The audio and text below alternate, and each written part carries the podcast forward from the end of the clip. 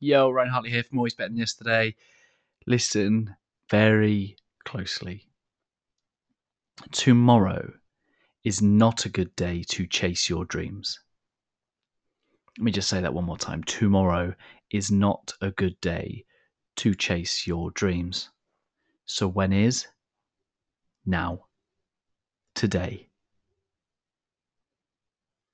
Don't put things off till tomorrow. You cannot be always better than yesterday. If you put things off until tomorrow, you cannot chase your dreams tomorrow. That can only happen now and today.